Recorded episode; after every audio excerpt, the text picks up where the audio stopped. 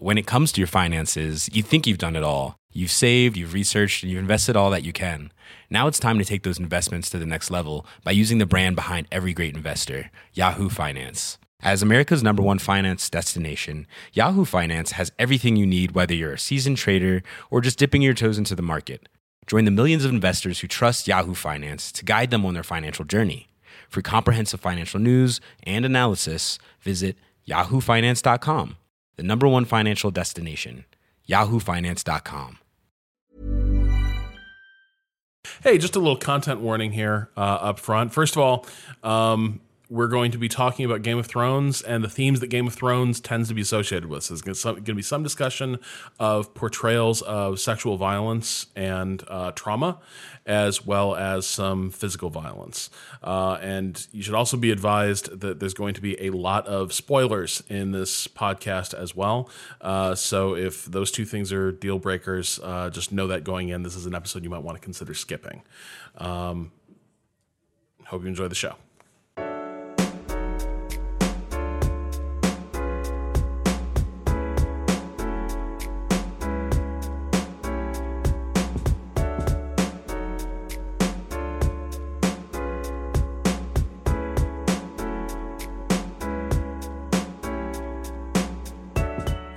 Hi, it's Thursday, and it's time to welcome you to Waypoints. What where is the this? Waypoint staff and friends take a break to nerd out and deep dive on What the culture, that? art, uh, surrender. Rob, like Daenerys, has taken a sudden turn, and we've had no foundation laid for what just happened here.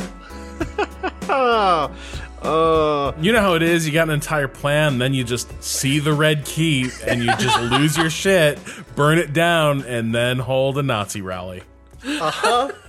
Filled with people of color. Thank you. Yep. And Representation. entertainment has been inspiring Uh-huh. and provoking us lately. Uh huh. Fuck. Gathered around the table, you've already heard him, Austin Walker. Provoking is right. And that is the uh, those peals of laughter are from Patrick Klepek. Peals. That's a good, you know. Hmm. I don't know how to take that, but I'll accept it. Hello. And of course, we have our producer Kato working the boards. Uh, so this is not necessarily a Game of Thrones. Uh, it is. It is. We're, there's going to be some takey stuff here, but uh, There there's has been be. we we've basically all been immersed. Even if you did not watch the show, we all have a keen sense of how this last season of HBO's long running uh, fantasy drama has been received by fans, and it's been all over the map. Uh, Austin, one of the things that caught your eye, uh, one of the one of the takes that stood out to you was something from Scientific American of all places, trying to scientifically explain why does everyone hate the show now. Yeah. So this was from Zeynep Tufekci, who is uh, uh, actually kind of um a, I guess, how would I even describe what her field is? Um, data and cultural analysis and science. Um, she's someone who is like an expert uh, uh, source you could go to if you wanted to write about like Cambridge Analytica or about the way Twitter and culture interact, you know, like kind of like uh, online culture. Um, and uh, she wrote this fantastic piece uh, for Scientific American that is one of you know uh, a a couple dozen pieces that have come out over the past six weeks as the show has aired that has tried to hypothesize a reason for the discrepancy in quality, the perceived discrepancy in quality uh, between earlier Game of Thrones seasons and the current one. Um, a little background for me: uh, I only watched the first couple of seasons of the show and then bowed out until the recent Zeitgeist, at, at which point it was impossible not to want to know what was happening. And I was going to lunch with Kato and Natalie, and they were going to fucking talk about it, so I had to at least know what was happening. So it was like I better read a recap, watch some scenes, watch a whole episode here or there, um, and what had been frustrating me for weeks as the uh, stories were as these types of articles were coming out was that they all fell into like a couple of camps and it was mostly like well the earlier ones were based on the books which is true but also not true it's not like the show has never de- deviated from the path of the of the books and George R. R. Martin's storytelling And before. also, just a small side note, like uh, adapting a thing is not just copying and No, pasting. right exactly that's the other I, half I also hate is, like Lost in the Lives is like, hey, whatever you think of those those showrunners, and they got lots of problems, but also like adapting a book is not just like Right. cool. We got this. We put a camera in the scene and we just take this dialogue. we just do it. It's never Nailed been it. the case. It, just like localization is not this is not like pure simple translation. All adaptation is an art, and there is good adaptation, there is unsuccessful adaptation, etc. You know, there were takes that were like, oh, actually, it hasn't changed that much at all. Um, and and what all of them were missing was analysis of the storytelling itself, or of actual structural, or, uh, uh, or even just like focused content analyses um, about what did change. And so when Tufekci wrote this piece, the real reason fans hate the last season of Game of Thrones, which I am so I could feel the hands of an editor trying to figure out how the fuck do we sell this story all over that headline, which we'll get to in our second half when we talk about the media empire of Game of Thrones and The how it headline's affects. not. okay, the headline's not a lie. It's not a lie. It's the- not a lie. As as the the struggle with all headline writing is. Yep. is how it's not a lie is your is But you can't the, put what you're trying to sociological. you can't put sociological in a headline and expect people to click it. Um, And so what Tufekci ends up uh, laying out is this argument that in the earlier seasons of the show, as it burned through characters, as it moved from new location to new location, and gave you, uh, you know, great detail on what the local cultures were, what the sh- what the conflicts were among peoples, uh, and, and gave you a kind of broad understanding of what the world of of uh, Game of Thrones is and how it functions was a sort of sociological storytelling, and and she's contrasting this to the psychological storytelling that is um, so common in kind of what she kind of frames as like Hollywood storytelling and Hollywood uh, cinema. Um, the big difference here being that sociological storytelling gets at the way structures lead to actions. It's not that there aren't characters, it's not that there isn't interesting characterization. It's that the good and bad decisions are not limited to being caused by the interiority of the characters. It's often the case that you can see how someone who is a villain become makes the choices that they make, and, and not only in the they had you know they were scarred as children sense, but in the here are the material forces at work that pushed them to this decision making, and that that was compelling world building. That, that because the game the, the Game of Thrones because the show was not so focused on only Jon Snow from the very beginning, because it was willing to move through the Starks and move across continents and move the camera from person to person in the same way that something like The Wire was willing to do as it moved from industry to industry, it was able to com- compel the viewer into investing into the world in this way that not many other types of shows did. And then in the last two seasons, not so much. Mostly this move towards, in an effort to wrap things up, focusing in on characters and psychology and psychological storytelling. Um, and it was just a very useful piece for me as someone who thinks about storytelling in this way.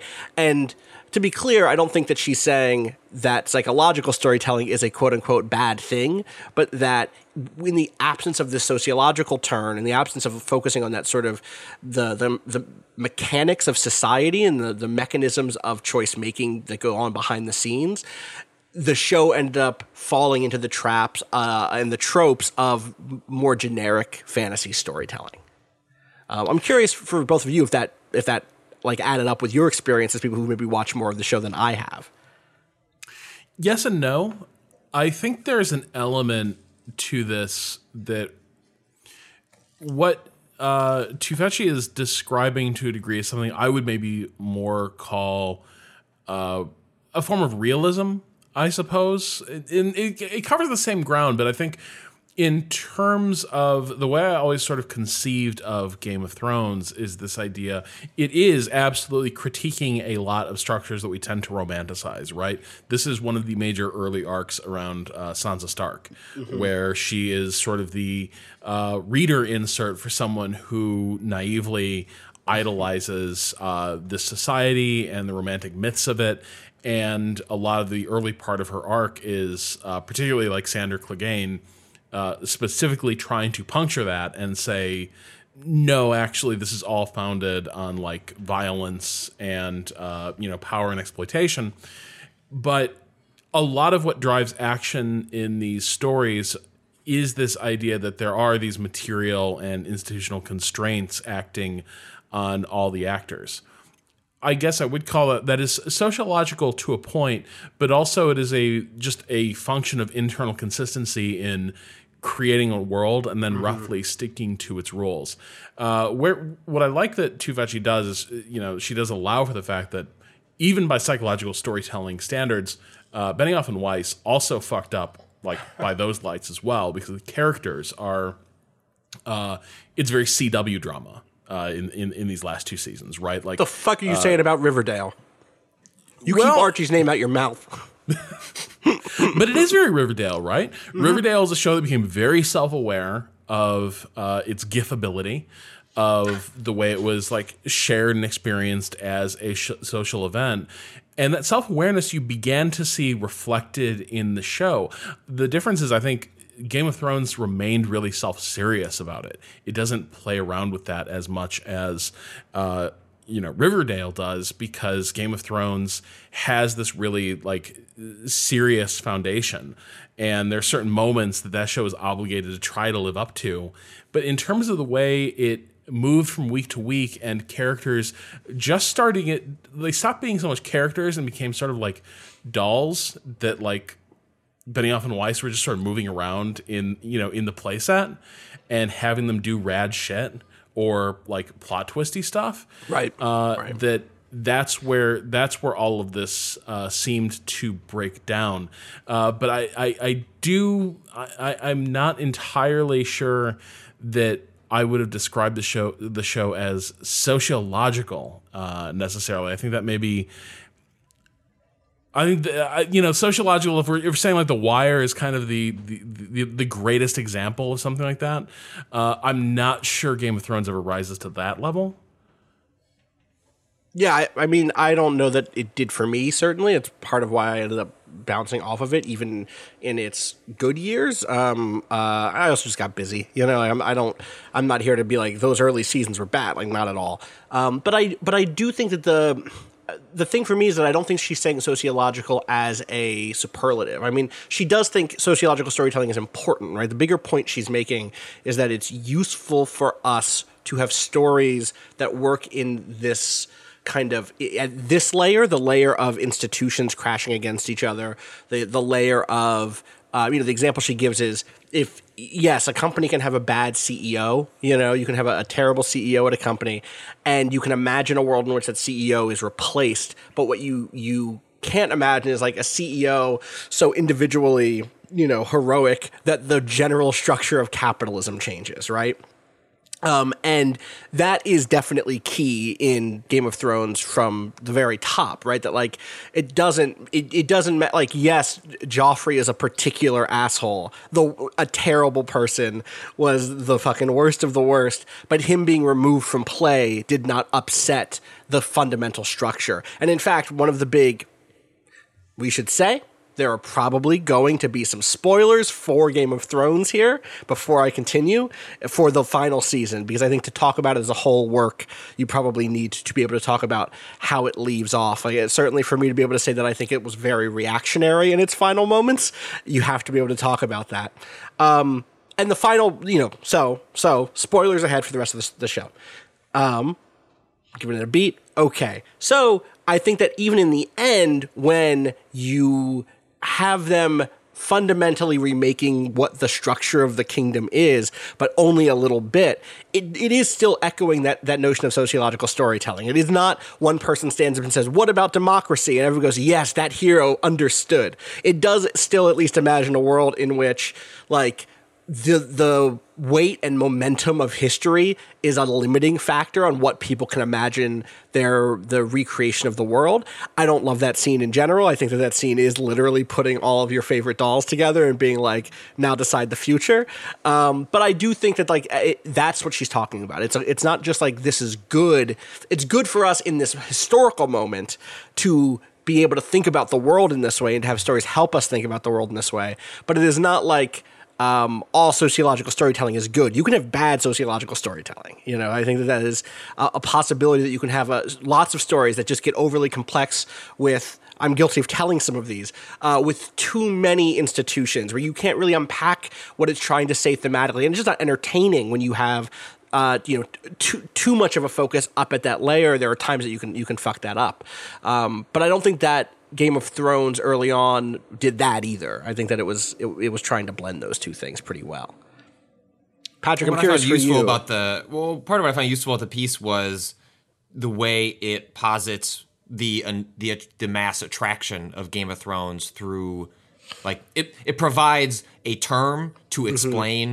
A huge part of the attractions that we don't have stories that are told in this fashion, right? It's normally characters push on world, not Mm-hmm. world push on characters to like be reductive of of like describing like often like the shifts that happen in in Game of Thrones and like when people say like you know when you talk about things that people talk about like uh, issues uh my even my own personal issues with like the later seasons like when characters adopt plot armor right like when they are are suddenly able to escape certain death like that is an instance of the game of the show violating certain ideas that it's set up of no like the world will push on these characters instead of the other way around. Um, and part of the frustration over character surviving moments like that is because part of the attraction to the show in the first place was that was that subversion of what you expect to happen with characters where you do fall in love with the world itself or the world's rules or lack of lack of rules compared to our traditional understanding of like how stories are supposed to be told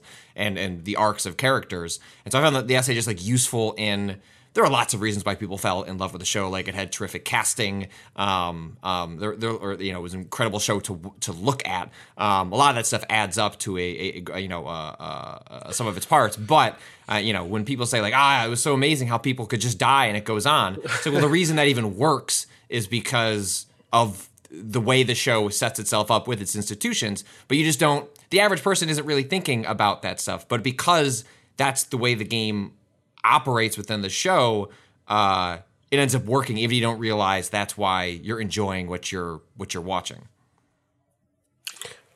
I think when I'm considering really successful dramas uh, that have pulled this off, what's the way to put this? I think a lot of dramas have done a fantastic job of telling stories in this way that at least superficially seem like they're more about characters than they are about like institutions and structures, right? Yeah. Um, I, I think uh, like The Sopranos is a decent example of of it, right? Like The Sopranos, people talk about through they mostly talk about it through the lens of primary characters, but really what that what that show is really about is is a lot of broader themes. I think that's true of a lot of a lot of dramas. Uh, you know, I compare this to uh, a show that I think really highly of uh, is Justified and Justified kind of it, it did stick the landing despite a, a rough next to last season. But when I think about Justified, I think one of the very clever things it did was that superficially it was selling you on this idea of like Raylan Givens, this gunslinging U.S. Marshal, uh, was this very sort of cowboy hero uh, going into the backcountry of uh, Kentucky and clashing with uh, you know a, a charismatic uh, you know gangster uh, played by Walton Goggins. But over the course of the that series, what they do a very good job of doing is having these characters explore that world and through their experiences build up a sense of the place and the constraints these characters labor under including the ones they carry around inside themselves right? The the ways these structures institutions and limitations and prejudices have shaped the individual characters and then seeing that reflected back out through individual action. I think one of the things that I, and this is probably the essay I, I, I really do agree with is that um, in sort of kicking away the structural underpinnings, Game of Thrones didn't replace it with a sense of how to show these twists and turns, how to how to how to depict motivation of characters, how to convincingly portray evolving thought, evolving feelings, uh, evol- you know, evolving ambitions. And I think that is the other part of this. And this is this is where I do think people who say that losing the support, losing the the underpinnings of the novels really hurt the show is that as long as you kept referring back to this text that constantly almost to a fault return to this like broader context and all the various constraints and institutions that existed in this world. You can only go so far astray, but once they were completely devoid of that, they kind of did reveal that they needed that kind of storytelling because they didn't understand the psychological and internal uh, storytelling that would be required to bring a show like this in for a landing. Yeah, I think that that's I think that's pretty accurate. Um, and I think part of that too is so I think I think part of the thing I want to make sure that we get at here as we talk about this stuff is that I don't think uh, Tufekci nor we are saying that what she calls psychological storytelling is like innately inferior or an altogether separate category. Right? She talks about the the strong early season psychological storytelling that happens alongside the sociological stuff. And for me, I think about two kind of golden age of television uh, shows, both of which were canceled uh, before they were due, uh, Carnivàle and Deadwood. And um, so Tufekci says that the so uh, here we go. I'm just going to read this one section as she describes this. The tension between internal stories and desires, psychology and external pressures, institutions, uh, institutions, norms, and events was exactly what Game of Thrones showed us for many of its characters, creating rich tapestries of psychology, but also behavior that was neither saintly nor fully evil at any one point.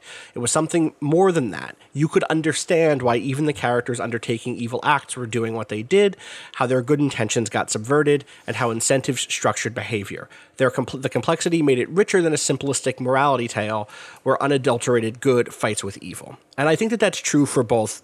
I think that that's true for both Deadwood and uh, Carnivàle. But I think only Deadwood is doing sociological storytelling, right? I think so. For people who don't know, Deadwood is uh, about Deadwood. Is it North Dakota? Which one of the Dakotas is it? Is it one of the Dakotas? Am I mis am I misremembering? No, because it's unincorporated. Uh, they're they're basically squatting on uh, indigenous land at the start. Yeah. I can't remember what it, it is now. Into. South Dakota, um, uh, and is kind of a western set on a, in a frontier town that is deeply interested in the coming together of uh, kind of the arrival of coastal powers with the at that point still quote unquote lawless lands of the West, uh, the arrival of we were just talking about Justified, a U.S. Marshal uh, played by Timothy Olyphant, um, and uh, the ways in which the local powers that be, both official and unofficial, come together to effectively build society, build build you know a, a new uh, a new town in, the wild, um, quote unquote. Uh, and I think that so much of what works about Deadwood is about the ways in which those pressures lead characters to make choices. Carnivàle is a kind of supernatural story told uh, set in the 1930s in in the Dust Bowl at the height of the Depression that you know is if you've played the Assassin's Creed games, there's a there's a lot of like ancient fight between good and evil. Um, there's a lot of like mysterious texts that are revealing deep connections between characters. It's a fantastic show, but actions are about who these characters are internally. It's about why they're driven to do what they do and how they relate to each other. About like just about their psychology. It's just about what they think is good, what they think is bad, um, and they're plopped into situations that pull stuff out of them. But you're not really thinking about what the structure of the world is as you watch that show. Um, and I think that like part of the thing that ended up happening, or from what I can tell with Game of Thrones, is that it it didn't commit early on to either one of those things. It did both of them pretty well, but it did both of them in a way that kind of latticed together. Um, I don't think this show works without the character work done by these actors. I don't think it works without giving you know people like uh, Tyrion the space to to really bring you into the interiority of that character. Even with like the little bit that I've seen, even though you know three seasons or whatever that I've seen, I think that that that is true. But I think that he only makes sense when he's giving speeches about what it means to be a dwarf in this society, and his decisions are all latticed up over what those pressures are. And so when you when you remove one of those two foundations, it just kind of struggles and it doesn't quite. I mean, it goes back to what Patrick was saying. They feel like dolls being placed in positions not like with plot armor because that's where they're ordained to be, um, instead of feeling like people in the world. You know. Um, it's it's weird. It was very strange to watch them struggle with this this season. Yeah, and especially because, it, and I think we'll talk about this maybe later in another context, but it was troubling the degree to which, when they were at a loss for what should happen next, what their actual narrative instincts were.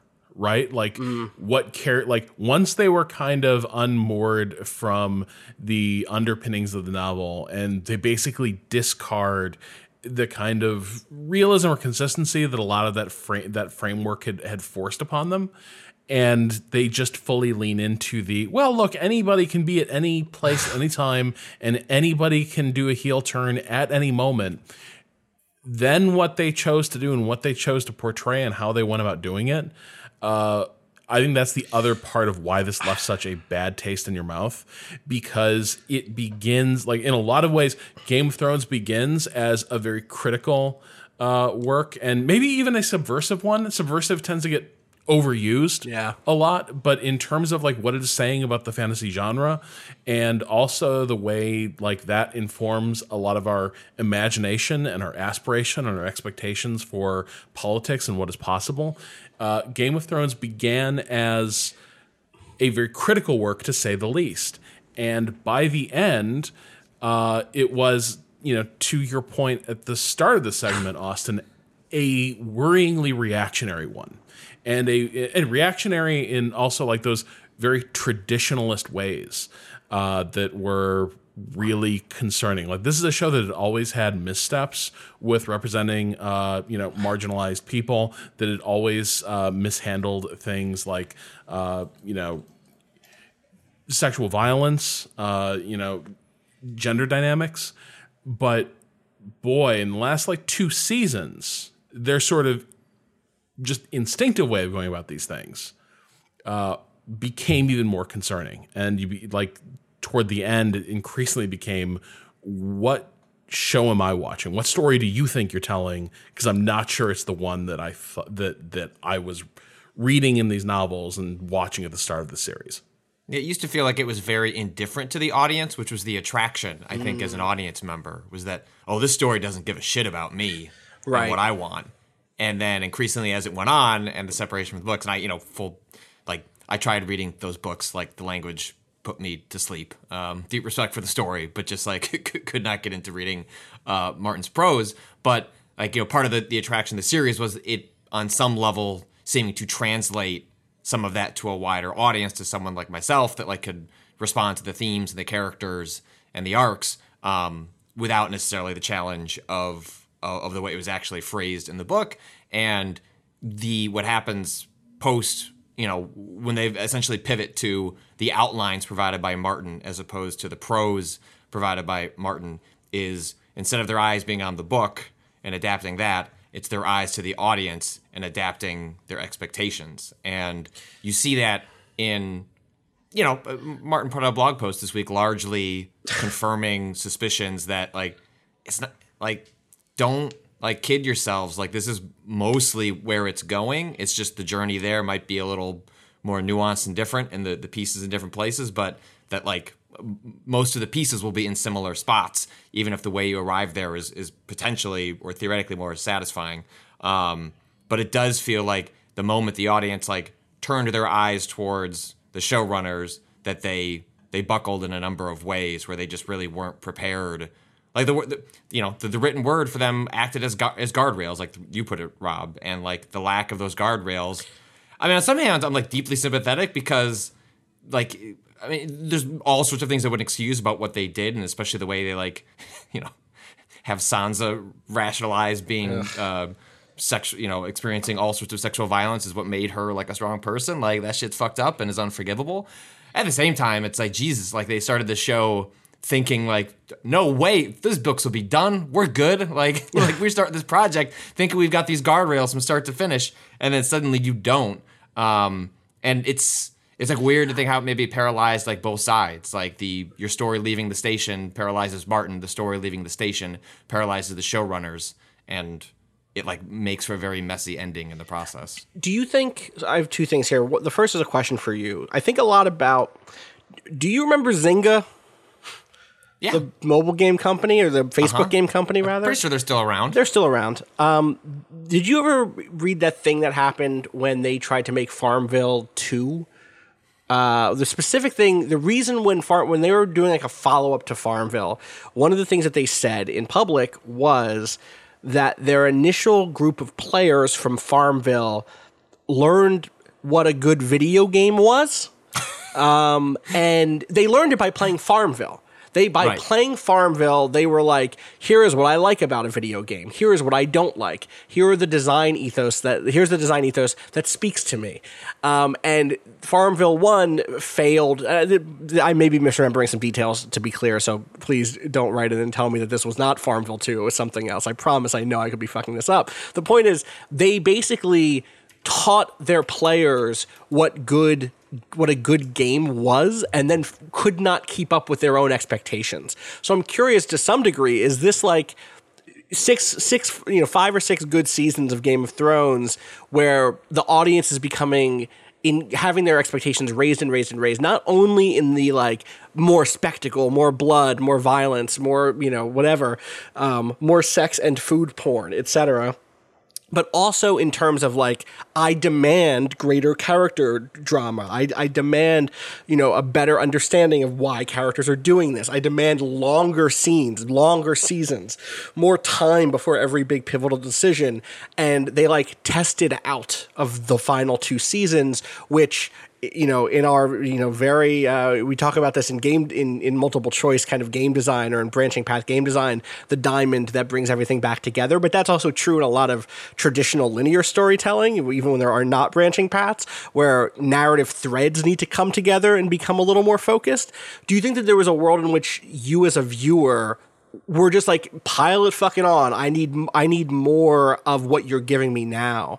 Is that what that experience was like or is that unfair? I can, I can like theorize a world where like it's a it's a they are able to land the plane a little better with like twice as many episodes, maybe a couple more seasons. But again, you know, you go back to moments like they're misunderstanding right.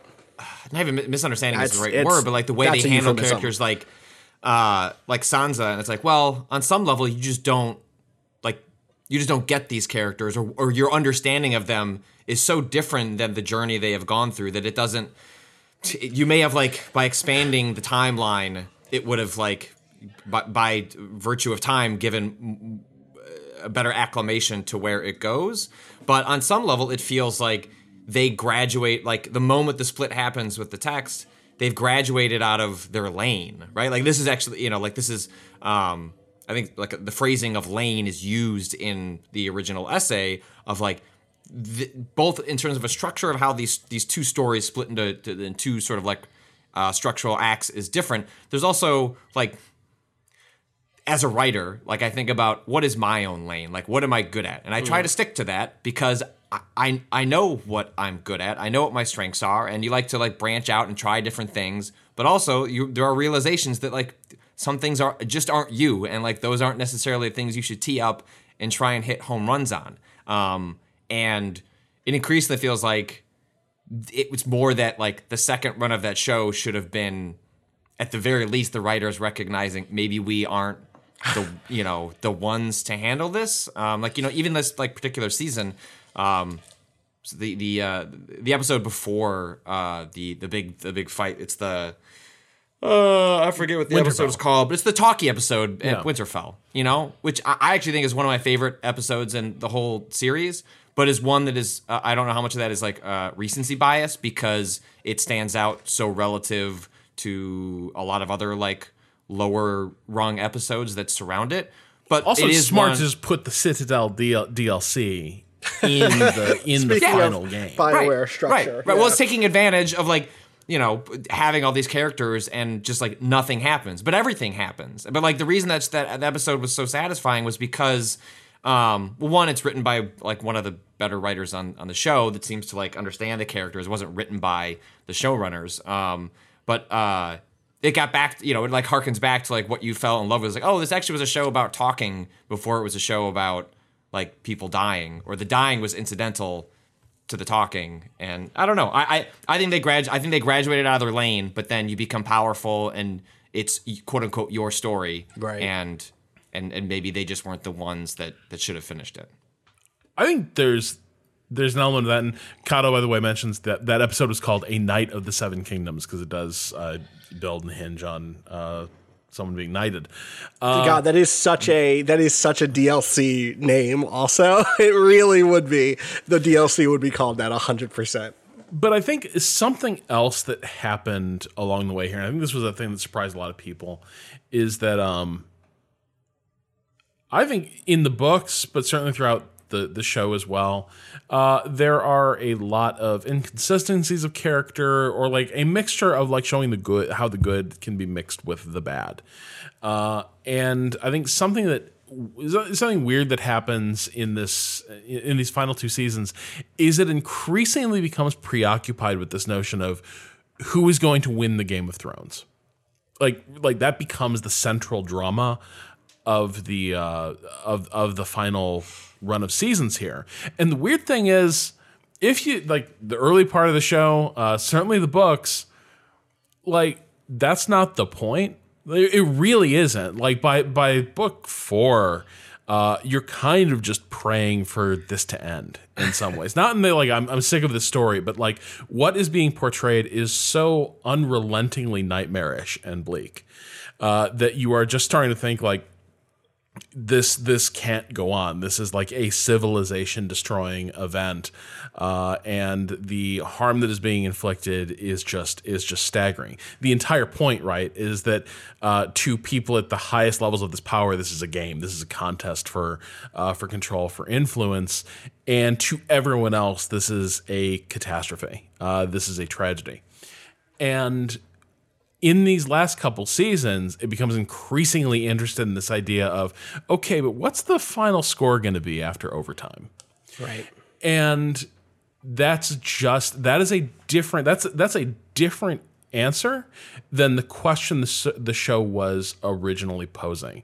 And I think this is the other thing that sort of throws us off at the end. This is why increasingly we see these these sudden twists of character, these sudden like flipping of alliances and allegiances because it becomes about having everything converge on an answer to who's going to win, who's going to be on the throne at the end of all this and it loses track of the fact that basically the story that's been told prior to this and that had been set up in you know in a lot of the earlier seasons and a lot of the earlier books is that the actual question is how do we escape this cycle right? How do we escape these institutions these motivations that generate like recurring uh, tragedies like this? And game of thrones by the end is this close to being like, so are you team Dany? or team it's not. Jon? It's not that close to. Like, did you see the Elizabeth Warren and uh, uh, who uh, Alexandria Oh, AOC? Ocasio Cortez? Yeah, Yeah. a video that went up today about how they they had to switch from from Team Dany to, to Team Sansa. Team Sansa. Well, like, so- I mean, it's some of the, Of the market, you know, like uh, Yeah. the stuff I'd see at airports recently, where like Xfinity was like t- Uh, talking to your remote, and you'd say like "vote for the throne," and then like an, a graphic comes up, and you and, and you pick, and it's like the moment the advertising is being is reflecting the narrative in that in that way, it's probably telling you something about the way you framed the narrative. right. Right. I mean, like, look, it's it's Martin It's also it- natural to go into those camps, right? Like, I mean, like it's like it's a it's a it's a world of factions, and so that Right, that but makes I- sense to some degree. But I think it is reflective of like their own failings narratively that people then find themselves falling into those sorts of factional camps. Right. Well, like the first book was called Game of Thrones, a Game of Thrones, but the series in the in the books is a Song of Ice and Fire, right? Like, and you can so clearly imagine the the conference room meeting that's like, well, we can't call it a Song of Ice and Fire, Game of Thrones. Yeah, that that we can fucking sell. Who's gonna end up on the throne? And like, not that the story doesn't have not doesn't have that element in it already, but you're right that it just becomes entirely preoccupied by that at the end there, which is I think it's part like of if the wire built to Carcetti getting elected. Right, right. Well, like the thing that the car that that uh, the Wire did smartly was, and that I think the finale of Game of Thrones gestures at, but does not deliver because it ends the show. Is that life goes on, right? Like the Carcetti election ends, and the next scene is the the you have to eat a bowl of shit scene, right? That like things keep coming. The world doesn't end when this happens, and instead with Game of Thrones, what we get is like. I, I don't know. Arya is going to find a new place to bring white people to, and Look, man, no one they just never gone west. No one even just thought about it. Yeah, just no, like, no nope. one's ever gone west before. Yeah, uh huh. Um, the I mean, the other half of this is actually maybe there's a corrective here to uh, to uh, to Tufekci's argument, which is yes, sociological versus psychological storytelling, but what if they actually are still doing sociological storytelling? And the reason we don't like it is their sociology is bad. Because that's how you get Sansa saying that the reason she's so strong is because she's lived through sexual assault.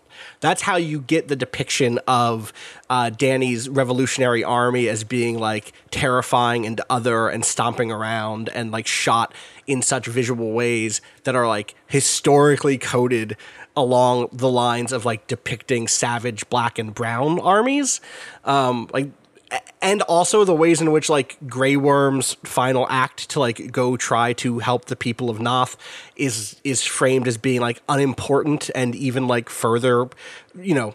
Ah, yeah. There's just no getting through to him. He's just never going to be part of, of, Just of brush our him off. Just, society. okay, yeah. come on, let's get to the. get- we gotta go see where Jon's going. he doesn't get to be in the final montage. Starks only, baby. Um, it's it's wild that like actually all of these characters actually maybe not all of them. I think I think Tyrion's final shit is just like all this season is just the most can we make a character make the worst decisions again and again for no reason despite being the smartest person in the room. Um, but m- many of them do point to kind of uh, institutional pressures or reasons to why they're doing what they're doing. It's just that i don't know that the showrunners have a good idea of how those institutions actually do work.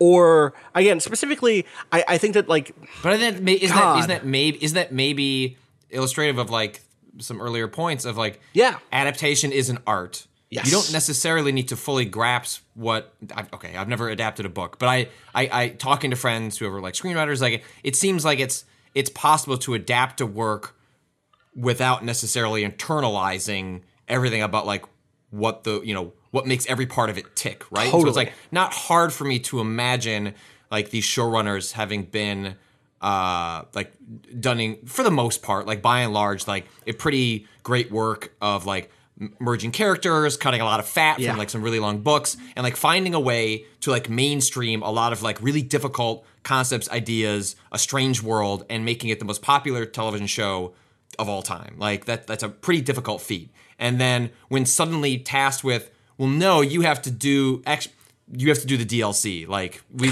and like there's some broad you know there's some broad strokes. Like you got to get to here, but you know there's like 40 hours Right. you got to fill from there, and that's just like a that's a fundamentally different ask in a way that may reveal like how little you grasped what you were adapting because Right. those are dis- those are different things. it's already hard to just write. Like I, you've written, you, you know, obviously, you- I don't know if you've written fiction before, but you've written journalism before. You've written big feature stories. How many times when you've written a big feature story have you finished it, looked back at it, looked at your notes, and gone, "This is not the thing that I thought I was going to write." Like maybe the basic points are there, but wow, like this is actually like really not as funny as I thought it would be. Or like, uh, you know what? The character disappeared in the middle of this thing, and I just got caught up by listing facts, and I didn't actually stick to the character who was interesting. Like writing is already very hard, so the idea of both needing to do that and adapt it, uh, and then to lose that that first step is, uh, yeah, I'm with you. I think it's probably really hard to do that sort of work and i'm sympathetic in that way but i'm also frustrated that like you have the most popular show in america in the world maybe. I don't i don't know if there's a more popular show in bigger markets. There probably is. Uh, but in, in america at least where you have a character who is and this is not a defense of Dany because I think Dany is also someone who has historically in the rest of the show been like positioned as a white savior has like I, I like cannot I cannot talk about how frustrating it was in 2016 to see like hurrah Hillary Clinton stands sharing pictures of, of Hillary Clinton with dragons and like you know underneath literally people being like yo this is the woman who was like positioned as a white savior for season after season after I season mean, you there's, cannot there's a do this season where the final shot Yes, is Dany surrounded by brown people as like soaring violins play, and she's lift, li, li, lifted up. and Dany's a character and, and, who- and the show and the, and, and the show's not being critical of that. No. It's, it's saying you like you sh- you should be excited Totally. about this. Breaker And- of chains. But the thing and that's like, frustrating- and that seems like a a misreading. uh, Maybe you, you, both of you can like illustrate this better as you know having more familiarity with the books. But like, I get the impression that the book would be implying a little more of like a wink, wink about like how you should be feeling about this scene more so than the show is portraying that. the books have some issues my guy no, the, no, the books the, the books too have issues. Um, I also though I, I again I think an interesting thing to note here is that how quickly do these groups of like liberated armed uh, people of color morph from being uh, like people like that you identify as people like in who are suffering and who uh, need aid in achieving their liberation how quickly that show flips from that to them being just pure instruments of someone else's will and then a threat um, and that's and and that is a move I'm just not sure I would have seen. Uh, th- like I, I'm not as sure the the the the books would have screwed up as much because the books do again almost to a fault do a better job of laying out more motivation creating more characters to explain like the perspectives of different groups within its world uh, whereas here it it very much begins to feel like it's Khaleesi and friends and that I think basically guarantees that that imagery, which was already troubling enough, uh, becomes almost unredeemable. Yeah. Well, and it gets to my most fr- the most frustrating point for this finale for me is the moment where uh, Jon kills Dany, um, and it's not because of the killing. It's not because the Drogon the dragon decides to burn the Iron Throne, which is maybe the only prediction I've ever made that's come true in this in this show. uh, it's so fucking funny when it happens. Um, it's that her final scene is her being presented as naive as to the decisions she's made, um, with one or two tells that maybe she is indifferent to people, but she's not being strategic. She's being she's she's the Mad Queen, right? Which is a whole bucket of problems that we can get into around representation you- of if you wanna- but if- that, yeah, I don't like want to get in there the whole- because we the all pitch we're- of- yes, Up yes. into the finale being like, well, actually, it's just the blood that's in your It's veins. just the blood in your like, veins determines fucked. blah blah blah. Right, totally, absolutely. Doesn't fuck Jon over somehow, but anyway, the I mean a 50-50, right? It's a flip of the gods flip a coin. Um, whatever. People in that world might believe that. It might not yet. Might you know what the fuck I mean? So the thing that I actually want to focus on is like what there was an opportunity for there is the reveal instead of the reveal that she is childlike in her view of the world and, and her quote unquote destiny is a leader who does have revolutionary goals and who you know maybe is driven to make decisions that are appalling but that under has a strategy for why she does that thing. It was very funny to see people make these arguments on twitter. Uh, god who the fuck was it? It was it was i don't remember if it was it wasn't Jamelle Bouie. It was like someone from the pundit, the political pundit class. I might have been. It might have been uh, Jeet. Actually, Jeet Heer is that his name? Is that who I'm thinking of? Yes. Uh, who made this argument? Um, but that like, oh, here is why she she has to kill all of these people after they surrender because if she doesn't, it sets a certain precedent that other kingdoms who rebel, you know, uh, will be safe if they just surrender when the dragon shows up and blah blah blah blah blah blah blah. And I don't necessarily agree. I don't agree with that, but I would have loved the version of this story that ended with her saying, "I am capable as a leader and I'm knowledgeable about the damage I caused, and here is what my reasoning is," and presented a fully fleshed out argument for why she makes the turn she does. And obviously, ideally, would have had the that turn uh, not just telegraphed but developed over episode after episode after episode. Where in the end, instead of being just kind of like this child who has gone mad, you have a character who has a fundamentally distinct worldview that Jon Snow has to actually deal with and actually has to confront and cannot wave away as like a you're right, she did go mad. Because the revolutionary worldview that, that her people have is incompatible with the reformist worldview that the that the Seven Kingdoms have. And those two don't actually ever come into conflict. They decide, you know what, we're just gonna go over here and go to Naath, Noth, whatever, and deal with what's going on over there and not actually have to confront the fact that all of the people in the seven kingdoms will never like remake anything on their own will. They will never break the cycle. In fact, they've just created a new different cycle. And the show doesn't even want to like frame it in that way. The show does want to frame like, wow, Tyrion kind of did end up on the throne in the end. Sure, the throne is now the hand, the chair of the hand instead of uh, the iron throne, but you know, like and don't worry, it's fine that we just put this computer AI in charge of like the whole kingdom. Like how how could how could anything go wrong with a person who can uh. see the future and can manipulate everything to what and future? yet couldn't and yet couldn't have altered it to be less nightmarish. Right. Until he chose to. Yeah. Right. I well, that's I, just see, I enjoy. I've mm. that's been one of like the theory crafting things going around sure. at the end. Is like I choose to enjoy the theory that actually, ooh, you just put actually a parasite has just manipulated right, itself right. into becoming a, a, the king. I'm glad that and, uh, indoctrination theory is live ending. and well, and just in all, just everything in its right place. Uh, I hear that if you if you keep playing for 70 hours, Kojima comes onto the disc himself and says, "Now you've unlocked the real ending. Now now time for the real Game of Thrones." I could Speaking not help of, thinking that there was a, that there's a sequel coming. Like that so felt like a setup for a sequel and not for a conclusion. There's a lot of websites that need one.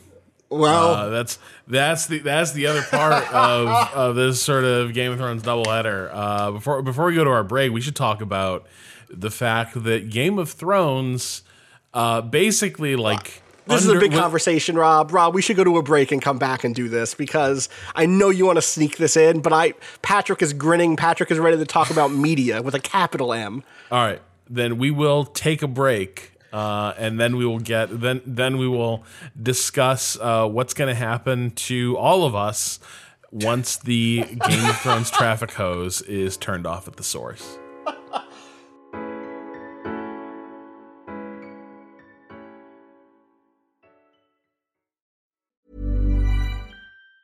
Even on a budget, quality is non-negotiable. That's why Quince is the place to score high-end essentials at 50 to 80% less than similar brands. Get your hands on buttery soft cashmere sweaters from just 60 bucks, Italian leather jackets, and so much more. And the best part about Quince, they exclusively partner with factories committed to safe, ethical, and responsible manufacturing. Elevate your style without the elevated price tag with Quince. Go to quince.com slash upgrade for free shipping and 365-day returns.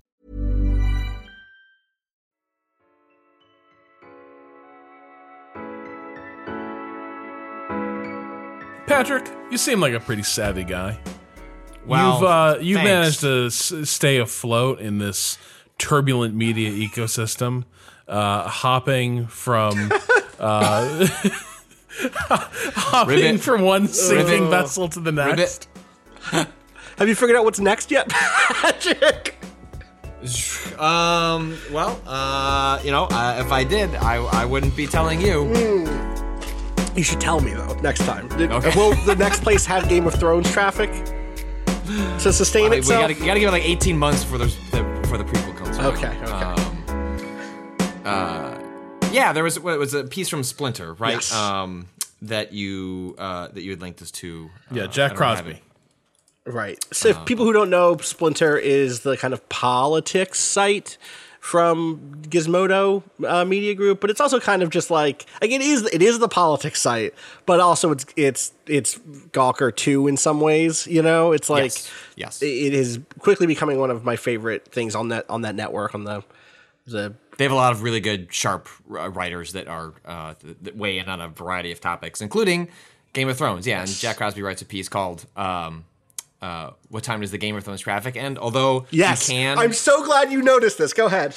Okay, so so th- I mean this is not um, new, but so like the original headline that gets written for a piece when it gets put into a database um, is often like hard locked into a cache somewhere, whether it's like the headline that like Google will pull up or it um it's in like the s- what, it, what they call the the slug, which is like when you see in this case like splinternews.com slash word dash word dash word, which makes the head. Sometimes the original headline sticks in there because you the the the the underlying technology isn't equipped to change it, or once it's out there in the world, Google does its pass. You want to stick with that original pass. And so this piece that Jack wrote that eventually got the headline, "What time does the Game of Thrones traffic end?" I only noticed this like right before uh, recording this, Austin. Yeah. but it's like uh, Google bring or my uh, Chrome brings it up as Game of Thrones traffic ending, comma explained, which is also a very funny.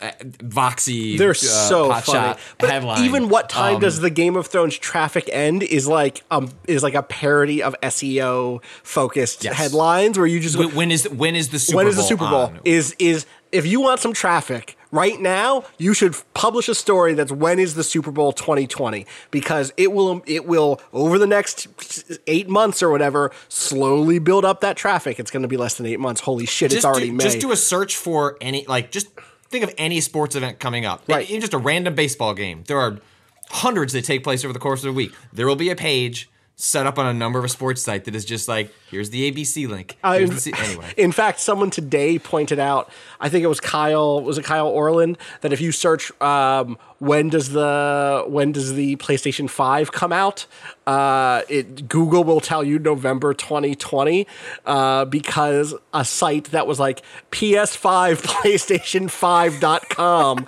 in 2014 published a story saying speculating that November 2020 would be when the PS5 came You know out. what? I mean, You know what? The three the, the three eyed raven was right. Uh, that's probably what will end up happening. Um, so so uh, Jack writes this like really short piece. It's not like a, a grand analysis of of of the the proliferation of Game of Thrones traffic across websites. But have you been to any place? You've been to IGN? I mean, this is like Been to I- I'm thinking this- Vice.com. anywhere, like literally any media site. This is not just something that's specific to uh, uh, video game websites, as uh, folks like Jim Sterling might want to reductively use to get likes on Twitter. Um, is that Damn. Game of Thrones? I, I generally like Jim's work, but come on, Got him. just, you know, Shots. you a lot a lot of people have been writing about Game of Thrones because it's easy traffic. A lot of been, people have been writing about Game of Thrones because they like Game of Thrones, and Game of Thrones is fun to talk about. It is uh, has a lot of vectors in, so it's like if you're interested in politics, like Game of Thrones is, has a lot to chew on there. If you're interested in characters, if you're interested in drama, if you're interested in spectacle, like there's just a whole lot that's happening in that show, and people click on it. And so it has, uh, especially this season, but definitely starting a couple of seasons in, became like one of those reliable things that a lot of places were writing about. This is true of also all of the Marvel films. Yeah. Like you will constantly see MCU based content like everywhere, which is a, a mixture of writers also having interest in that and uh, it being proven traffic. Where if you publish that, as Jack points out, what you're hoping for is like either you have like a take that goes viral, which is a one in a million shot. You just don't know how that's going to go, or you get uh, not quite one in a million, maybe one in a thousand, um, where like Google News or Facebook or Apple News or Pocket or whoever um, picks your piece out of the ether, dumps it in to the, be the one that, that gets promoted, um, and that just sends tons of traffic. And it's just easy. There are very few things in media where it's guaranteed clicks. Um, and Game of Thrones has been one of those things. Marvel is another one of those. And so, you know, this this piece from Jack basically kind of walks through how this worked at Splinter and like is I think interesting in thinking about media at large. But I kind of got set off from this because of Jim's tweet because I I, I should just bring it up. yeah. So uh, Jim wrote a couple couple days back. Now uh, Game of Thrones is over. What will video game websites do for content? Um, and he's not the the first one to point something that's out. I think even uh, Kyle Orland, who we mentioned Yep. earlier, not too long ago, posted a photo of the entire front page of Polygon having more or less all Game of Thrones content. Um, which he uh, quickly tried to walk back as just just being an observation about uh, games media when it felt more in line with Jim uh, and being sort of a pot shot at uh, a website doing what all websites uh, have to do in uh, 2019, um, which is that you look for the crossover between audiences, you try and find what people are willing and interested in clicking on, and you do that without hopefully selling your soul in the process and maybe finding it to be in line with the values of the website that you are running and contributing to. Um, and so I don't know what happens after this is all over, except that there will there will be something else.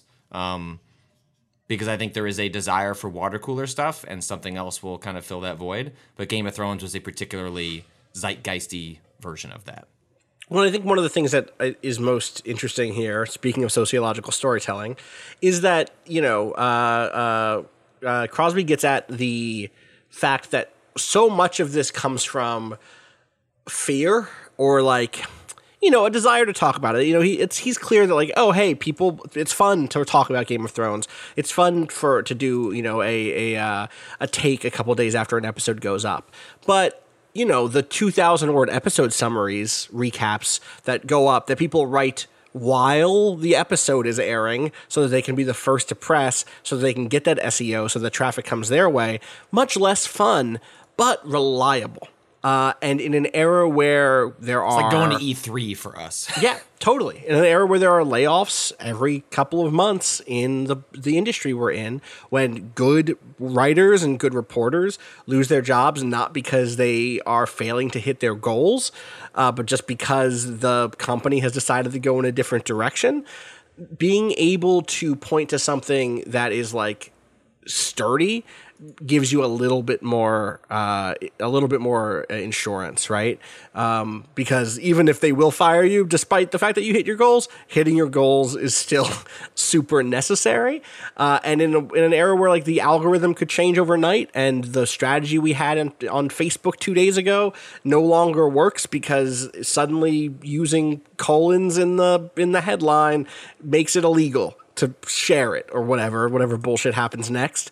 Uh, having some sort of source there that it can be a foundation or can be something you can count on is like it's very easy to start relying on that. And I don't know that that's like capital G good for us, but I do get why it happens.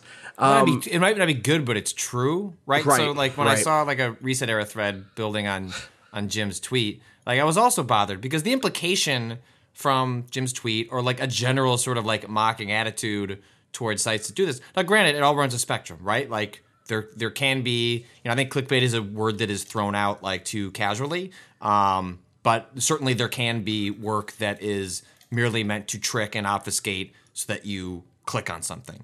Um, writing about Game of Thrones is not clickbait. Like people are clicking on it because they're interested in Game of Thrones. And Right. there's a fundamental difference between the two of those things. And so mocking a place like Polygon, which like one, you're just ignoring like the shift towards general entertainment that site and many others have done over the last five years. And it's not just a Chris Plante or or or someone else writing about movies that they like. It's hiring entertainment reporters from that field to to build that out. Um, there's an underlying like is the implication like oh they're just going for the easy stuff when if they just wrote about fucking video games like people click on that shit well no like the dark truth is like as someone that sees video game traffic every day and writes that stuff like there's a reason they're writing about game of thrones because like that's easier to predict that people are going to click on it than writing about any random video game. Right now, there aren't even really that many video games that if you just like said, let's just start, just write off Fortnite, like that's not guaranteed traffic in written form, right? Like they're like, we're like in this specific case, like what uh, Splinter's uh, speaking to, what uh, uh, these like larger criticism, it's really around like the written word and like the take economy and reaction content and like which of those do people want to click on? I will tell you, like a lot of it's not video games, or it's way more risky to write about a video game because there just isn't a guarantee in the way that if you put Game of Thrones attached to it, no matter what you're going to say, there's just a higher level of I want to click and read about it that is unre- that is that is not the same for a lot of other things, including a shitload of video games. And I think it's super frustrating. Did you? Did either of you watch um, the latest Errant Signal video that went up at the beginning of this uh, month? Uh, Errant Signal, Chris Franklin uh, at Oh, I think I saw him tweeting about it, Twitter. yeah, he tweeted about it for a while ahead of um, ahead of his uh, his uh, video about it. Um, he was kind of just like musing on the fact that for him as a content creator, so people don't know he does like video essays about video games over on YouTube. Great In long form, right? Like not not like two long or five form- minutes. Long form, but long, but but honestly, I think actually shorter than the long than uh, there are people there are yeah, people who make fair. 90 minute video game crit Yeah, that yeah, I as an editor like I right. so badly want to get in there with a scalpel and help people focus their stuff and find a single thesis and argue for it so badly I So understand he, the he desire was to be long form when this stuff started Yes. like eight years ago. Yes. It is no he has now been eclipsed in, in A terms hundred of long percent, form. a hundred. That's Like, you know, his That's- videos are like it's between ten and thirty minutes, which absolutely is what you would think of as long form games crit uh, five years ago on on YouTube. But at this point, in the age of like eighty minute game crit, not so much. Anyway, he did a video called "Talking About Tiny Games," in which he kind of digs into this in the games journalism economy, in the games criticism economy, um, in which he kind of says like, uh, what is the how, what are the mechanisms by which people who cover video games are rewarded and who are the winners and losers in that process? And the winners are games that have a built-in audience. Um, and you know he ends up making basically a, a push you know on himself and on us to be champions of small games that we think are great to in fact not be critics in the traditional sense and treat those games as the same as AAA products on a store shelf that come with 50 or 100 or 200 million dollar marketing budgets that when something like we know the devil comes out uh, it is not like Assassin's Creed when something like even something like the Return of the Obra Dinn comes out uh, with all of the the you know the established uh, rep that that game's creator had Or, or even the game I reviewed today uh, uh, on the site, A Plague Tale: Innocence, Right, which is like sure. a game that has trappings of like larger games. In which, if that was from an established Ubisoft charging sixty dollars, probably would have come down like a lot harsher on its failings, but taken for what it is in context, like really liked it and wanted to recommend it to a lot of people. Right. And so like that is kind of his his push there and I am so like we've been I've, we've been at the site Patrick you and I now for just about 3 years. Rob you you've been in this I mean we've all been in this industry now for a long fucking time. It doesn't even to be about this site. We know what the traffic looks like when you cover a pet project when you cover a game that you think is fascinating. We've written about movies and TV shows from time to time here. We used to have open thread where we were like that was explicitly our place to champion things that we thought were cool but was not necessarily going to be a traffic driver.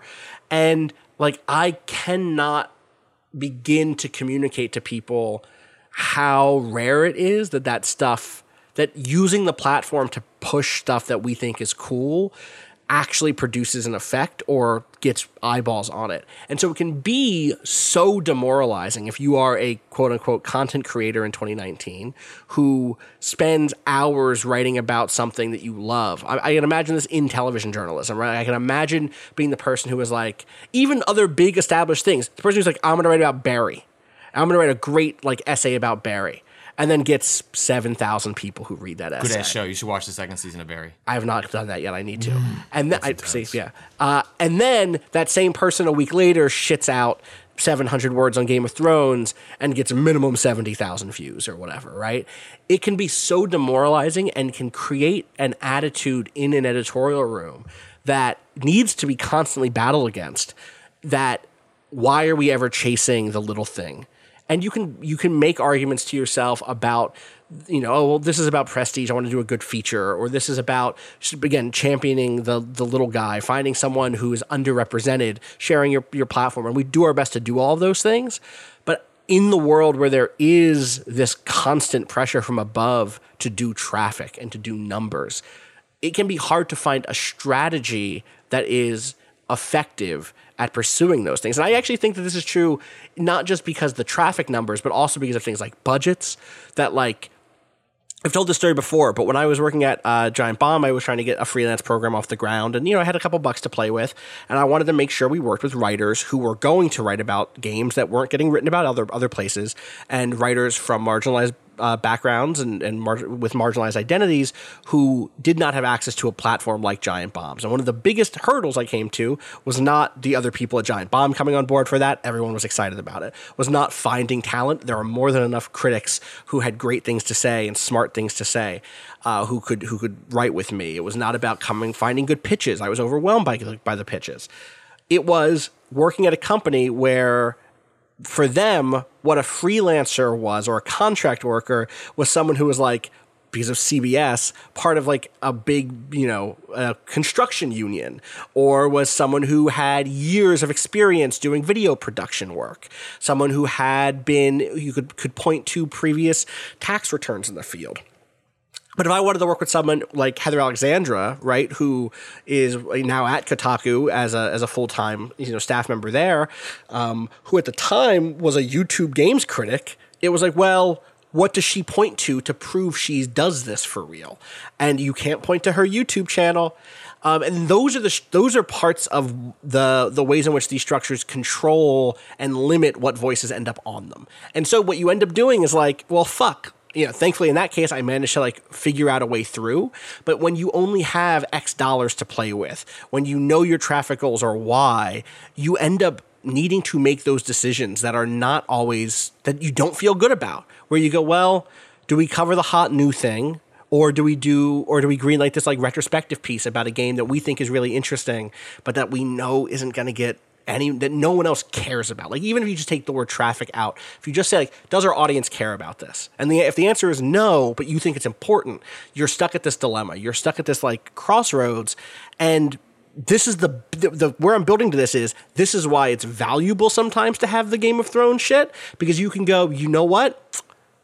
We're gonna run that Game of Thrones story this week. I know that traffic's going to be good. Let's please greenlight the history of the front mission series because I know we don't need that traffic this week. It's okay. Let's let's you know commission this piece uh, about how important uh, Dark Souls Two was to this person. Let's commission this story about how important we know the devil was with you know someone who was was coming to understand their own gender. Right? We can commission those stories because we know that traffic is coming from these other places, and I think the best outlets use the kind of cornerstone traffic, you know, hoses like Game of Thrones to then go do good work elsewhere. What I think I'm worried about, uh, what I think I'm worried about is that because we've seen the last few years where like even sites that have done that are now moving away from that model. That was like the BuzzFeed model for years was like do trash to to you know be able to pay for good reportage, and even they are like, mm, I don't know that model actually works anymore. I'm so curious, not what the next Game of Thrones is in terms of what the next thing where you can count on traffic is, but where what is the next tool that we as as editors and writers and content creators will use to let people do the shit we want to do instead of doing only the thing that is the bottom line. If that makes sense, do you know what I mean? I want I want to know what the next tool is that we have in our toolbox to let us tell the stories we want to tell because we know our basics are fucking covered. And maybe that isn't about Game of Thrones. Like maybe that isn't like the next TV show. Um, maybe it's unions. Maybe it's like I, you know, like I don't. But like, what is it? What is the thing? I mean, if can, someone stumbles upon a formula and then everyone else right. goes, "All right, yeah, let's run this shit." We'll run this for a while. Until, yeah, um, yeah or, or even like you know the the, the part of like uh, at a certain point at Waypoint when we were like we should cover some more of the bigger games more. Was like all right well how do you compromise on that? You do that with it's not just a by the numbers review. It's like well let's try and take the critical lens that we apply to all sorts of other things and apply that to the big thing that lots of people are talking about. Right. and maybe we can have our cake and eat it too in which we get to put in the headline x game but we also get to say you know what you know our critical take on it, whether right. something we liked or we didn't like. Um, and that was a way where you try and you get the the Game of Thrones or, or whatever in the headline while also uh, not feeling as though you're kind of like you know selling your soul down the river uh, just for the for the traffic. Right. Rob. He's thinking. Yeah. I can see his thoughts. I can no, see I mean, trying to. Like part of it is uh, some of it is the, just realities of the entire ad supported model right now across different media, but particularly acute in web media uh, that make this stuff really tough. I think also there's a broader ethos in business where nobody th- there's very little appetite for investment uh, for building up infrastructure and organizations and institutions that can like reliably generate returns. And there's much more of an appetite for uh, the idea that we are going to take a lot of mighty swings. And if one of them knocks it out of the park then that justifies it. Um, but most people are not going to have that home run or grand slam idea. And so what you end up with is just a business environment across a lot of different industries where you see really strange decisions about resourcing uh, being made uh, in terms of what bets people want to make and what kind of returns they tend to turn their noses up, uh, turn their noses up at. So I, you know, I, I think there's a lot of things that have to change, and it's, and I'm at a point where I know like a lot of this feels like it is out of my hands, Yeah. right? Like I'm not sitting there. I'm like, there are things I can do. I can, I can skew the odds a little bit. Uh, but in terms of changing these dynamics, I'm not really sure what the solution is because there is likely not another Game of Thrones uh, that is Right. going to. Like there are popular shows. Game Oh, of Thrones was a different type of phenomenon. Uh, our last waypoint is I think sports suffers from this a little bit too. Uh, LeBron James did not make the playoffs this year. This has actually been kind of a problem for uh, NBA ratings a little bit. Also, the fact that they were, you know, they've gone up against Game of Thrones during these playoffs a couple times, and people are watching Game of Thrones and they're not watching the NBA playoffs. I think part of the thing that's that I'm I keep getting stuck on is that it would be I think about something like Patreon or direct to consumer stuff, paid newsletters, all that shit. And once you have a following, you could do that and you could cover what you could cover. And as writers and content creators, we would be able to make our bills. We would be able to pay our rent. You'd be able to make your mortgage, probably, Patrick. But you'd only be talking to the people who you'd already converted and maybe the, the slow trickle of new people. You wouldn't be leading the charge in the way that, like, theoretically, when you wield all of the influence of a big media company, you can actually shift the culture little bit by little bit by little bit. Um, you know, I, I think about the moments when I think about stuff like the labor reporting that's that's gone on over the last few years by people at Kotaku, by by people here at Waypoint. I think about stuff like our coverage of something like uh, our our coverage on guns last year as being moments when we tried our best to shift a larger conversation. And I think you're kind of saying like, no, I'm not going to do that. Once you remove yourself from the the kind of big media company shit. Like once you once you're like, you know what, I'm just gonna write about the shit I want to write about. Pay me five bucks a month to help me do that. Um, and I'm not, and here I am not calling out the people who do that. That is very appealing. I used to run a Patreon. Maybe I will again sometime in the future. Who knows? But what I what I think the reason that I think we are willing to to work inside of these confines. The reason why we're willing to look for the next Game of Thrones is because the promise that's being made is you can reach so many more people. You can really help try to shift that conversation. And you can even do it while writing about Game of Thrones because you can write a piece that b- brings up questions of sociology because you can write pieces that make you think about what the history of politics and culture is. And even if it's just to say like, hey, they keep fucking up on the way that they write about, uh, you know, sexual assault and rape, you can be that person who is addressing that topic to a wide audience of people who probably would not have clicked on that story if it didn't say Game of Thrones. And so I, I, I also like you rankle a bit when I see people just call it all clickbait because I see the writers who are doing the real work and who are using it as either a platform to dig into things that they care about or using it to supplement and and provide for those bigger picture uh, ideas that they're pursuing. And you know i think i think it is i would which one of you said that it's not good but it's true that, was, me, and that and- was you Yeah, and yeah, and uh, it's I just channeling a game of thrones character i think in actually the it, you know in the same way that um it's reductive to call you know the front page of Polygon all having Game of Thrones clickbait. I think it's reductive to in the larger media landscape to reduce that to just well it's easy traffic because Right. um, while on some level that is true, that is not necessarily the way it's wielded by critics and uh, you know people who are who are using that, like you said, as a springboard to talk about other things. Because to get you to click on something because it says Game of Thrones, but then actually, even the essay we talked about in this waypoints, right? Like it's about Game of Thrones, but it's not about Game of Thrones, right? Like it uses that as like a context to talk about larger ideas of storytelling.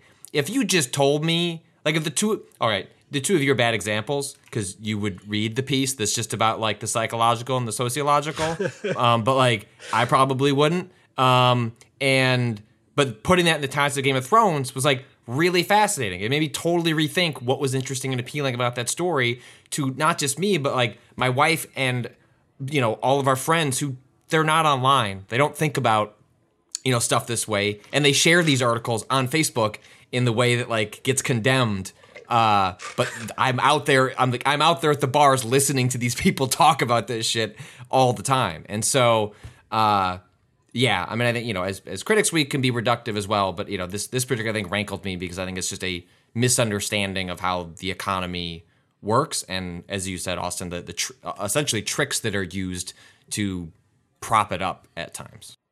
Yeah, I think also we see some of these dynamics outside. Like this is not just a video games entertainment media uh, reporting issue, right? Like you see this dynamic in sports as well. Like th- this idea that everyone is trying to find just the deepest reserve of like mass interest in something, uh, and they will just continue creating content around it. Uh, this is the first NBA playoffs in a while where we haven't had a LeBron James led team Right. uh, competing in the playoffs. That was a ratings concern for the NBA.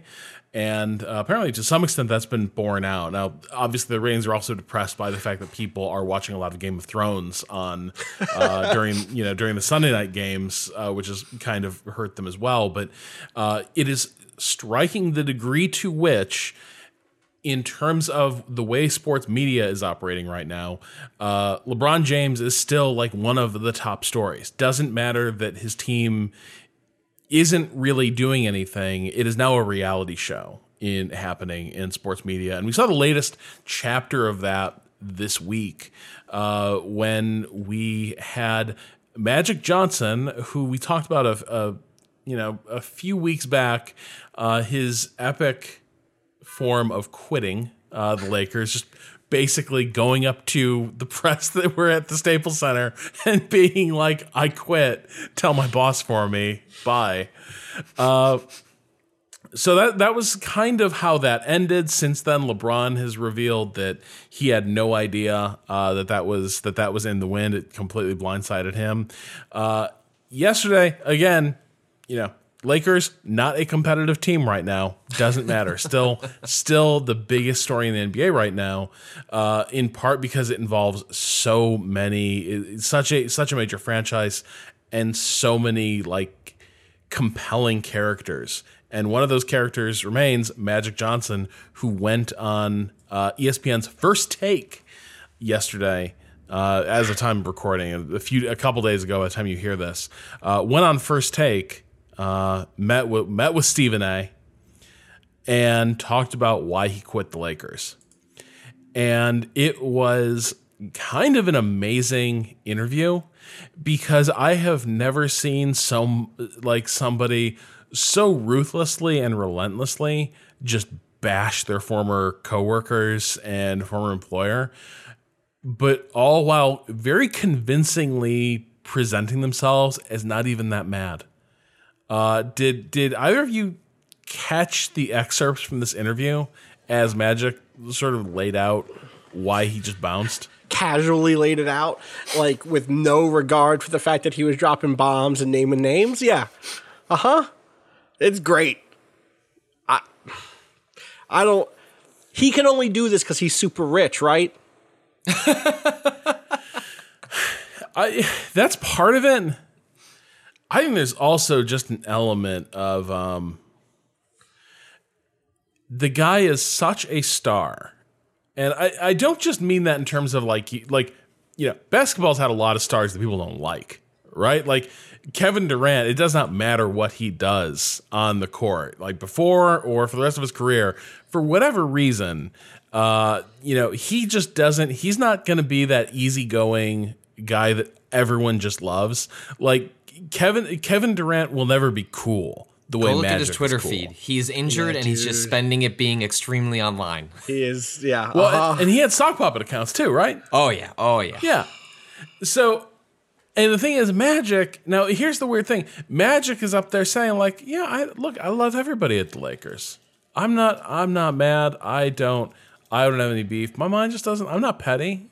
My mind doesn't operate that way."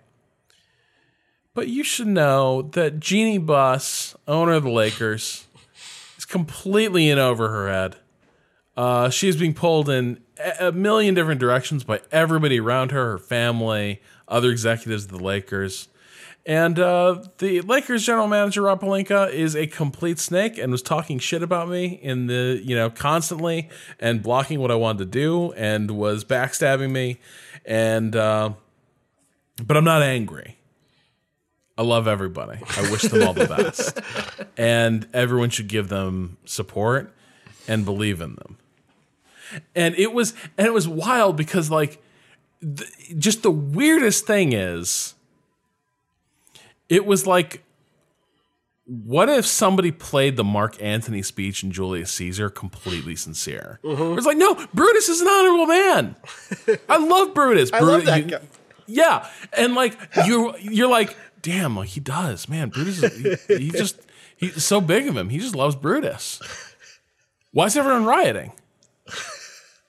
I this clip I hmm I who so he doesn't have people is my read right magic is just deciding for himself when and where he goes because in every other case in something like this you have a publicist or an agent or someone who is like yeah no it's just not going to work out that day indefinitely so you don't get onto a microphone and just burn Get on bridges your private jet, go to a beach, and we'll see you in a But he- month. yeah But he wanted to. I know. That's the that's the thing. This isn't like this isn't like oh damn like Ma- what a misstep from Magic. Well, when he when he left, like one of his reasons for leaving was like, I just haven't been able to share my takes on Twitter, and like this is a natural extension of that. It's like ah, Right, finally. yeah, finally, I get the microphone again. Yeah, yeah. but it's been fascinating to me to also just watch the way that like the convergence of LeBron James, the Lakers, uh, Magic's star power and reputation, all the characters associated with the with the Lakers, uh, the fact that like somehow Phil Jackson, Kobe Bryant are still brought up in connection with this story. Uh, it is just fascinating to me the degree to which this is genuinely an interesting sports story. I think what is happening in Los Angeles around the Lakers is genuinely fascinating uh, because it really does seem like a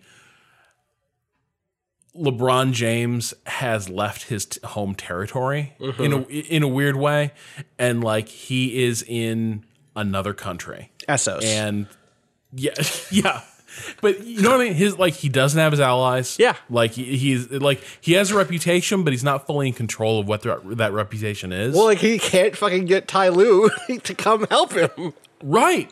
And so this is like I think there is a fascinating story here about like what happens when you are one of those like not just a generational like you are a type of athlete that appears only once every other generation, right? Like you, you don't really have peers.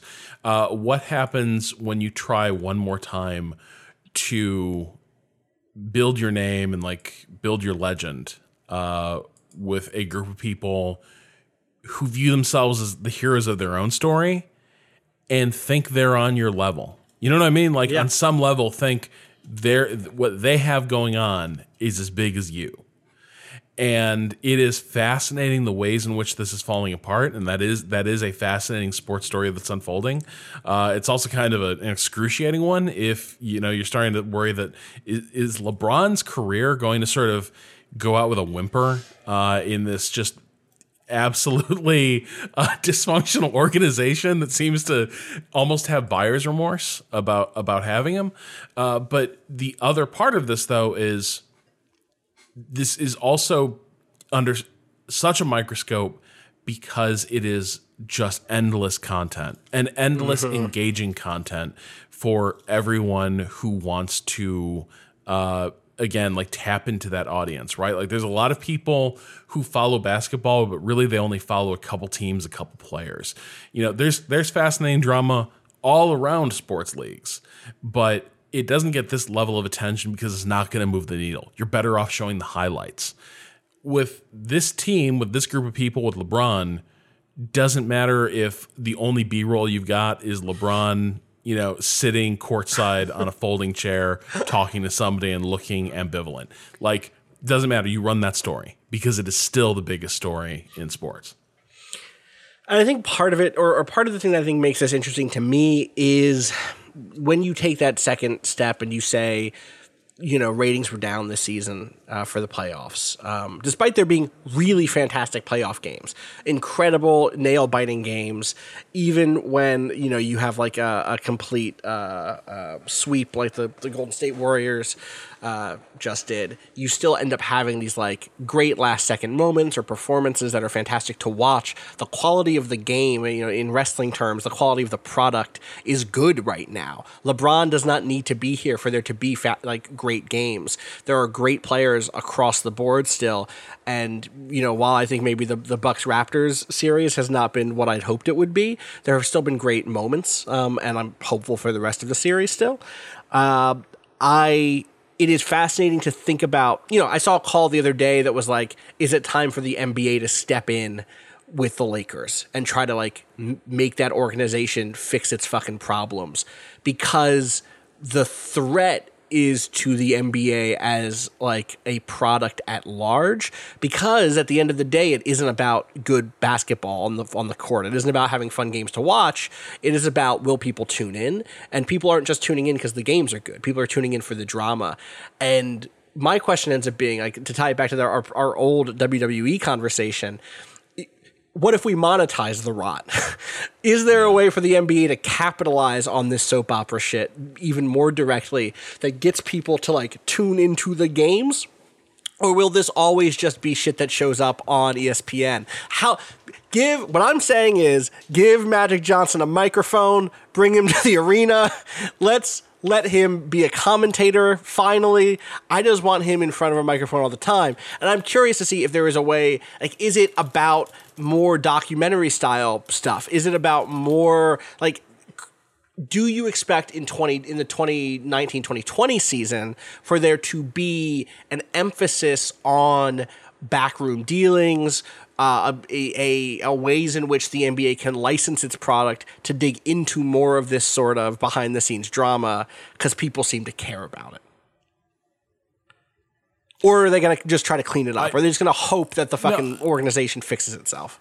I think I think the NBA might like doing something like that, but I think there's a problem, which is that people do not like for the most part, athletes do not like being labeled as like uh, clubhouse poison, Right. As troublemakers.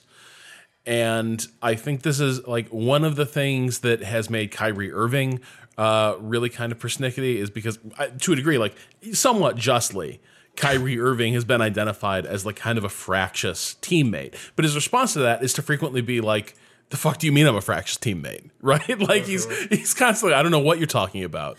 Explain what you mean. And I think Kevin Durant has had a little bit of this as well, uh, where the you know the the kind of insecurity and frustration is kind of worn on his sleeve, and I think he's probably with some reason concluded that that has probably damaged his value a little bit. Not enough that like he is still going to be a Yeah. incredibly in demand player, but for guys with that talent level, you're not just saying like, can I get a great contract? You're asking, can I become like a cultural icon?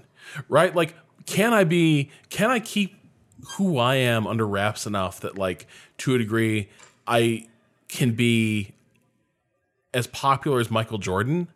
You know what I mean? Like Michael Jordan having that friendly public persona despite being like kind of a raging asshole. Right. Um, you know, if, if to anyone who actually worked with him, I think there's there's a lot of incentives for these guys to try to keep that stuff under wraps and don't be so messy in public. And so I think that's going to be the factor that sort of puts the brakes on this a little bit is in general it's great content for everybody else.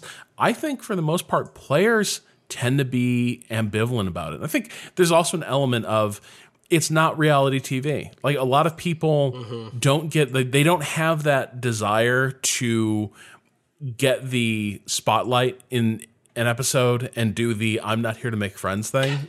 Like I think the other the other part of this, some of these stars, and this is this is definitely like Kevin Durant, some guys just want to be really good at a game and win and get respect for that.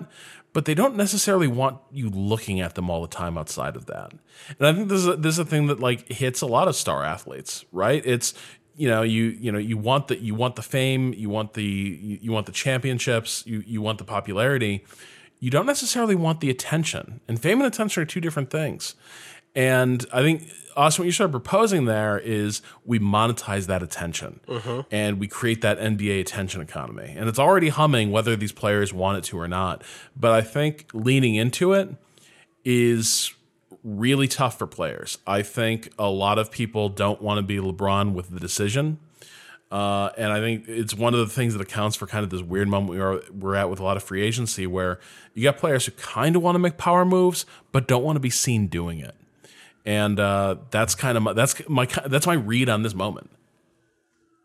I think that seems accurate. I, I, as much as I would love some sort of like long form, uh, multi week, you know, uh, docu style thing, looking at the Lakers back room over the next twelve weeks or so, as you know, longer the next six months.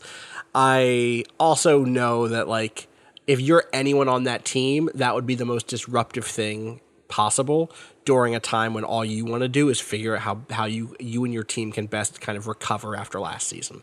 Yeah, And it would be unfair to expect that, you know? yeah, uh, but nevertheless, it's uh, it's it's been good content.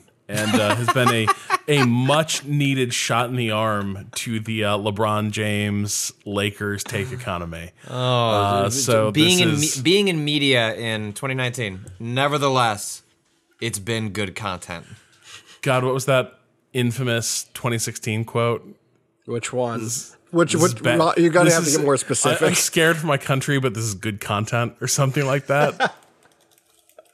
God, I, I, I want to say one of the Well, there, well, no, there was like a, it was a uh, um uh, who's the former head is- of Les Moonves, right? The former head of CBS, I I believe. Yeah. Um, before he was uh, ousted Oh. for being a fucking monster, who said like, "Yeah, you know, Trump seems like it's bad for the nation, but damn, like ratings are up." Yeah. Um, and The one I that- believe that. I think the one that Rob is thinking of is Darren Rovell, who is the Yeah. which was I feel bad for our country, but this is tremendous content. tremendous. There and, and there it is, right? Tremendous That's, is a that's good not a political reporter. That's Darren, Darren Rovell, uh, whose career Sports, intersects is, is is sort of sports, but really it's about like, do you like money and cheering for it? but hey, nothing but nothing nothing but respect for a, uh, a reporter who's good on their beat. Uh, there's a he reminds me so much. If you just do a search for home movies gambling money, you will find a great one minute forty eight second video uh, from a an episode of the great cartoon Home Movies um, about a guy who who. You just go, you go look it up. Name of the episode is Stowaway. I forget who the actual voice actor is. I think it's a guest. It's a guest star who's playing a a uh, an investment guru named Tom Wilsonberg, who just is ext- is extremely um, uh, that mood, that vibe. Please go look it up. I promise you, you will not be disappointed. Austin, dropped that in the doc I so. I Kato can toss it into the post. Uh-huh, Yeah. we'll do. All right. Uh, our that'll do it for this week's waypoints. Uh, our thanks to Two Mello for the track "Slide Asleep" off the album After Midnight. You can find that at twomellomakes.bandcamp.com. Uh, you can keep up all of us at waypoint.vice.com. Uh, I'm Rob Zacny. You can find me on Twitter at Rob Zacny. Uh, Patrick, where can people find you? At Patrick Klepek. Austin. At Austin underscore Walker. You can keep up with Kato on Twitter at a underscore Kato underscore appears. Uh, that will do it for this week's Waypoints. We hope you've enjoyed the break. Please be sure to rate and review us on your podcast platform of choice if it allows such a thing. I like to think we're a five star podcast, but it's not for me to say. That's for you. Give us those five stars of your own free will. Otherwise, I don't want them. We'll be back again with Waypoint Radio on Friday, but until then, do not give in to astonishment.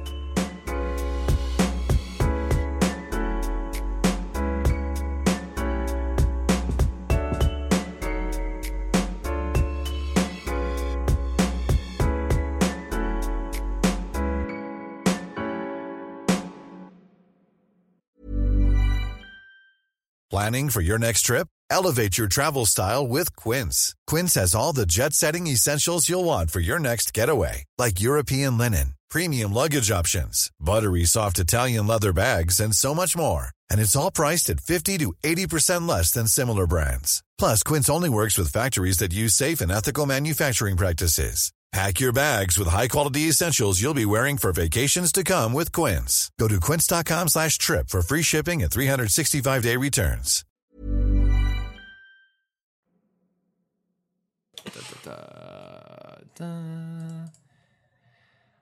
In which he says, as I talk slowly and try and scroll back. Uh, Rob is Oh, giving you like not- death eyes. oh, stop it, Rob. We have a Kato. Cut it. We have a Kato. We got a Kato.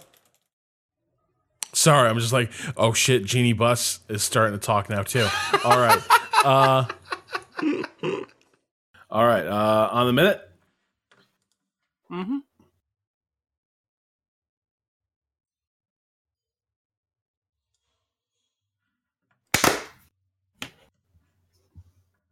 Cool.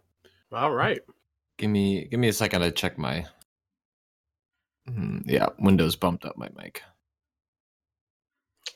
Loves to do it. You hate to Yeah, see you hate to see it. There it is. there it is. All right, it's fixed. We're good. I'm watching my waveforms as like the wind picks up outside, and I'm like, mm, that's not that's not great. Turn, turn it down a little. The wind? Turn down the yeah, wind. hold on. I, I need to. We're gonna have to clap in again. I need to hear what the hell I'm picking up. Okay. Because like uh, the waveform now like looks worrying. Hmm.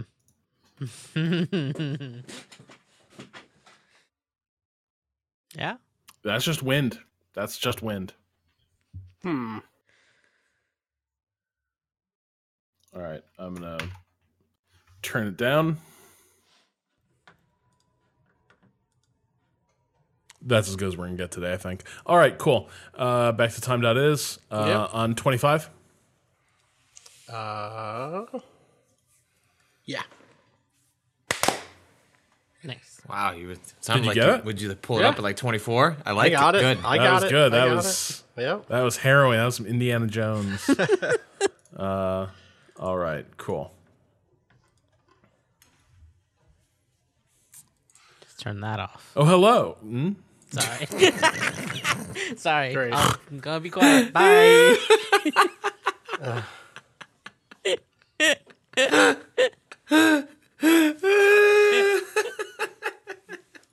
What was it? I am just curious. Like, what was it? I just I just said okay, gonna turn that off, and I turned my camera off as you're trying to do the intro. Great. Good. Good. okay, bye. All right.